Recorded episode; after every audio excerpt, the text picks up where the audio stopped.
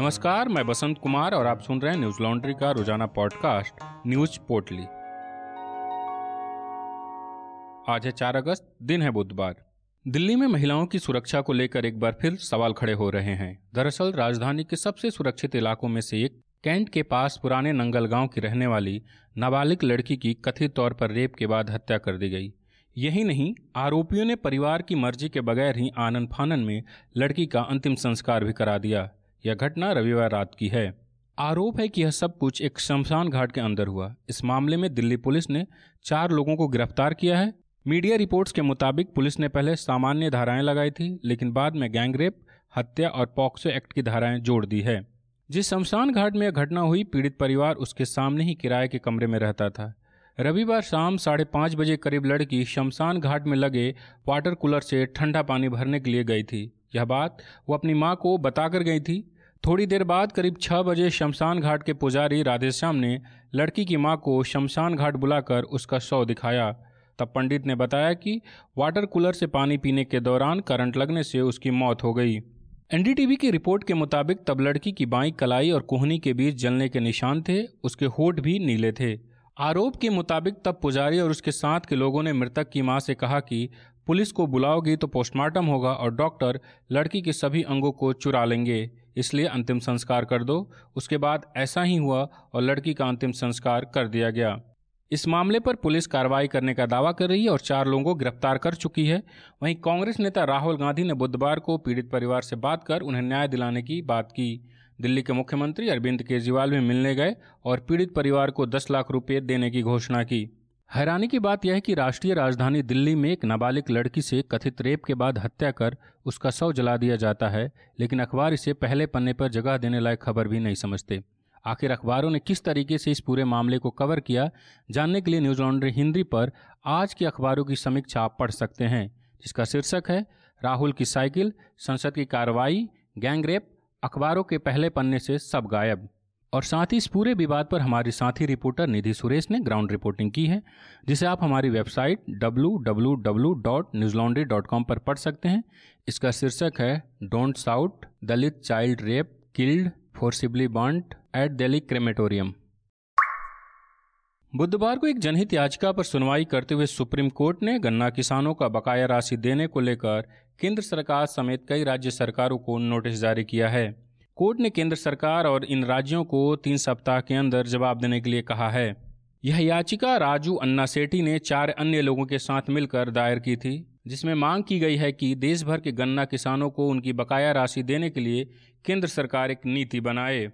Media reports के मुताबिक supreme court ने केंद्र और 11 राज्यों को नोटिस जारी किया और तीन सप्ताह के भीतर जवाब मांगा है। इन राज्यों में यूपी, महाराष्ट्र, पंजाब, उत्तराखंड, हरियाणा, गुजरात, बिहार, तेलंगाना, आंध्र प्रदेश, कर्नाटक, तमिलनाडु शामिल है। याचिकाकर्ताओं की तरफ़ से वरिष्ठ वकील आनंद ग्रोवर ने पक्ष रखा। उन्होंने कहा कि संसद में बताए गए सरकारी आंकड़ों के मुताबिक राज्यों पर किसानों का बकाया राशि अठारह हज़ार चौरासी करोड़ रुपए है और यूपी इस सूची में सबसे ऊपर है। उन्होंने अदालत से राज्यों को गन्ना किसानों को 15 प्रतिशत ब्याज के साथ बकाया राशि भुगतान करने का निर्देश देने का आग्रह किया। दरअसल कानून के मुताबिक 14 दिन के भीतर बकाया राशि भुगतान नहीं करने पर मिल को ब्याज के साथ पैसा देना होता है लेकिन ऐसा होता बेहद कम है। किसानों का सबसे ज़्यादा बकाया यूपी में 7,500 करोड़ और महाराष्ट्र में 230 करोड़ है। पेगेसस जासूसी विवाद थमने का नाम नहीं ले रहा। विपक्षी दलों के सांसद जाँच की मांग को लेकर राज्यसभा और लोकसभा में लगातार प्रदर्शन कर रहे हैं। बुधवार को राज्यसभा में इसको लेकर फिर प्रदर्शन हुआ।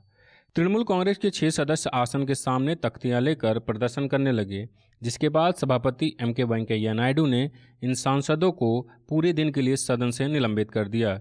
इन सांसदों में दोला सेन, मोहम्मद नदीमुल हक, अबीर रंजन विश्वास, शांता छेत्री, अर्पिता घोष एवं मौसम नूर शामिल हैं। न्यूज़ एजेंसी पीटीआई के मुताबिक बुधवार सुबह जब सभापति ने किसानों के मुद्दे पर चर्चा करने के लिए दिए गए नोटिस स्वीकार करने और अन्य नोटिस खारिज किए जाने के बारे में सूचना दी तो तृणमूल कांग्रेस और अन्य विपक्षी दलों के सदस्य आसन के समक्ष आकर पेगसस जासूसी विवाद पर चर्चा की मांग को लेकर हंगामा करने लगे। सभापति ने इन सांसदों से अपने स्थान पर लौट जाने और कार्रवाई चलने देने की अपील की उन्होंने कहा कि जो सदस्य आसन के समक्ष आ गए हैं और तख्तियाँ दिखा रहे हैं, उनका नाम नियम 255 के तहत प्रकाशित किए जाएँगे और उन्हें पूरे दिन के लिए निलंबित कर दिया जाएगा। इतने पर भी हंगामा नहीं थमा, तब सभापति ने आसन की अवज्ञा कर हंगामा करे सदस्यों से नियम 255 के तहत सदन से बाहर जाने को कहा। इन सांसदों के निलंबन को लेकर संसदीय बुलेटिन में बताया गया कि कोर्ट राज्यसभा के सदस्य तख्तियाँ लेकर आसन के समक्ष आ गए। आसन की आज्ञा का पालन नहीं किया और आज सुबह इनका आचरण पूरी तरह से अनुचित था।